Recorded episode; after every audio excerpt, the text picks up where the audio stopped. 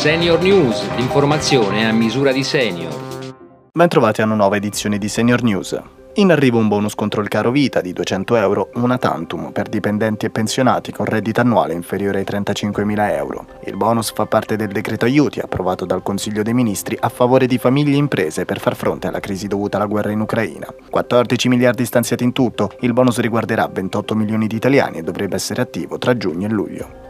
Nell'ultima settimana la curva ha ripreso a scendere, lo afferma Cartabellotta, presidente della Fondazione Gimbe. Per il periodo estivo si auspica un miglioramento della situazione, ma il prossimo autunno-inverno sarà il nuovo banco di prova continua, con 8 milioni di persone senza dose booster. Per il sottosegretario alla salute, Andrea Costa, se la situazione continuerà a migliorare è ragionevole pensare che le proroghe al 15 giugno delle restrizioni anti-Covid possono arrivare ad una fine. Il diabete è una malattia in cui c'è un aumento nel sangue dei livelli di glucosio a causa di un deficit dell'efficienza dell'insulina, l'ormone prodotto dal pancreas che controlla la glicemia nel sangue. Quando viene diagnosticata il paziente è costretto a fare i conti con molti cambiamenti, non sempre facili da accettare. Ne abbiamo parlato con Elena Frattolin, presidente del coordinamento regionale Friuli Venezia Giulia, Associazioni Diabetici. La diagnosi di diabete di tipo 1 è una diagnosi che può colpire psicologicamente, ma anche quella di tipo 2, le persone in maniera importante. Ci sono persone che ehm, affrontano la diagnosi come dei, dei, leoni o delle leonesse dicendo va bene, ok, bisogna fare questa cosa, la farò, la farò al meglio, adesso imparo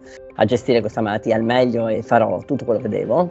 Ci sono persone che non uh, riescono ad accettarla, si nascondono, uh, rifiutano la malattia, rifiutano l'idea di dover dipendere da un ormone. Spesso non c'è anche la consapevolezza dell'importanza di cambiare gli stili di vita, di cambiare certi atteggiamenti e di quanto si può fare cambiando certi eh, atteggiamenti alimentari o, o, anche parlo dell'attività fisica, no? La tecnologia ci accompagna sempre di più nella vita, aiutandoci nei vari aspetti della quotidianità, ma per le persone più anziane può rappresentare motivo di isolamento, aumentando ciò che si chiama divario digitale. Sentiamo. Lavoro, assistenza, accesso ai servizi bancari, acquisti, scuola, interazioni sociali rendono la vita più semplice, ma accade che ampie fasce della popolazione ne restino fuori. La conseguenza è il divario digitale tra le generazioni e all'interno della popolazione anziana. Una situazione che crea distanze e isolamento ed è al centro delle iniziative di Age Platform Europe.